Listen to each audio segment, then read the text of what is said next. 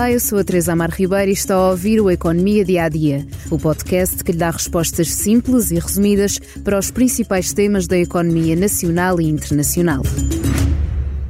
Sim, há portugueses no Algarve, mas este ano muitos não chegaram a fazer as malas. Apesar de o turismo em Portugal estar a recuperar a passos largos depois da pandemia da Covid-19, o Algarve é a única região do país onde o turismo permanece aquém dos níveis pré-pandemia.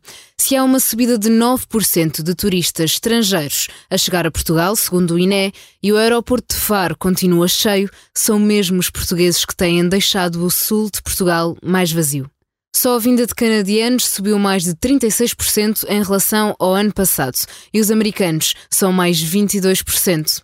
A subida do custo de vida geral e das taxas de juro que fazem escalar os preços da habitação fizeram com que os portugueses pensassem duas vezes quanto às suas férias.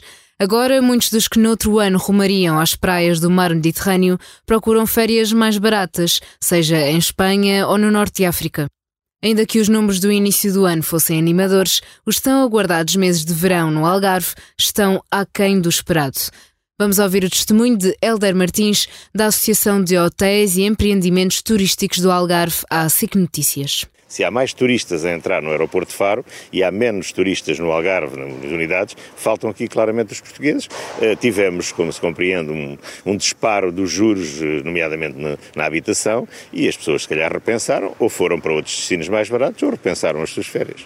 Mas agora, que é o pico, que é como nós teríamos que amealhar para os outros meses, não o estamos a conseguir a fazer na proporção que queríamos. E isso vai levantar aqui uma reflexão que o próximo inverno poderá ser doloroso e poderá ser complicado para muitas empresas. O mesmo não se tem notado no resto do país, que registra uma procura crescente dos turistas comparando com o ano pré-pandémico. Só o turismo no Norte cresceu mais de 17%. Ao todo, o turismo em Portugal registrou 7,4 milhões de dormidas e 2,9 milhões de hóspedes em junho. E apesar de o Algarve estar longe dos números pré-pandemia, é a região que contabiliza mais dormidas em todo o país.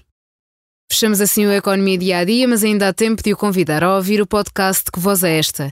Uma conversa entre a jornalista Helena Bento com Pedro, nome fictício de 55 anos, que quando era jovem foi-lhe diagnosticada uma doença psicótica do espectro da esquizofrenia. Durante a conversa disse: Eu sentia que entrava em contacto com outras mentes, que lia os seus pensamentos, tinha alucinações e não conseguia trabalhar. Tudo ruiu. Obrigada por estar desse lado. Se tem questões ou dúvidas que gostaria de ver explicadas no Economia Dia a Dia, envie um e-mail para tearribeira.express.empresa.pt. Voltamos amanhã com mais novidades económicas.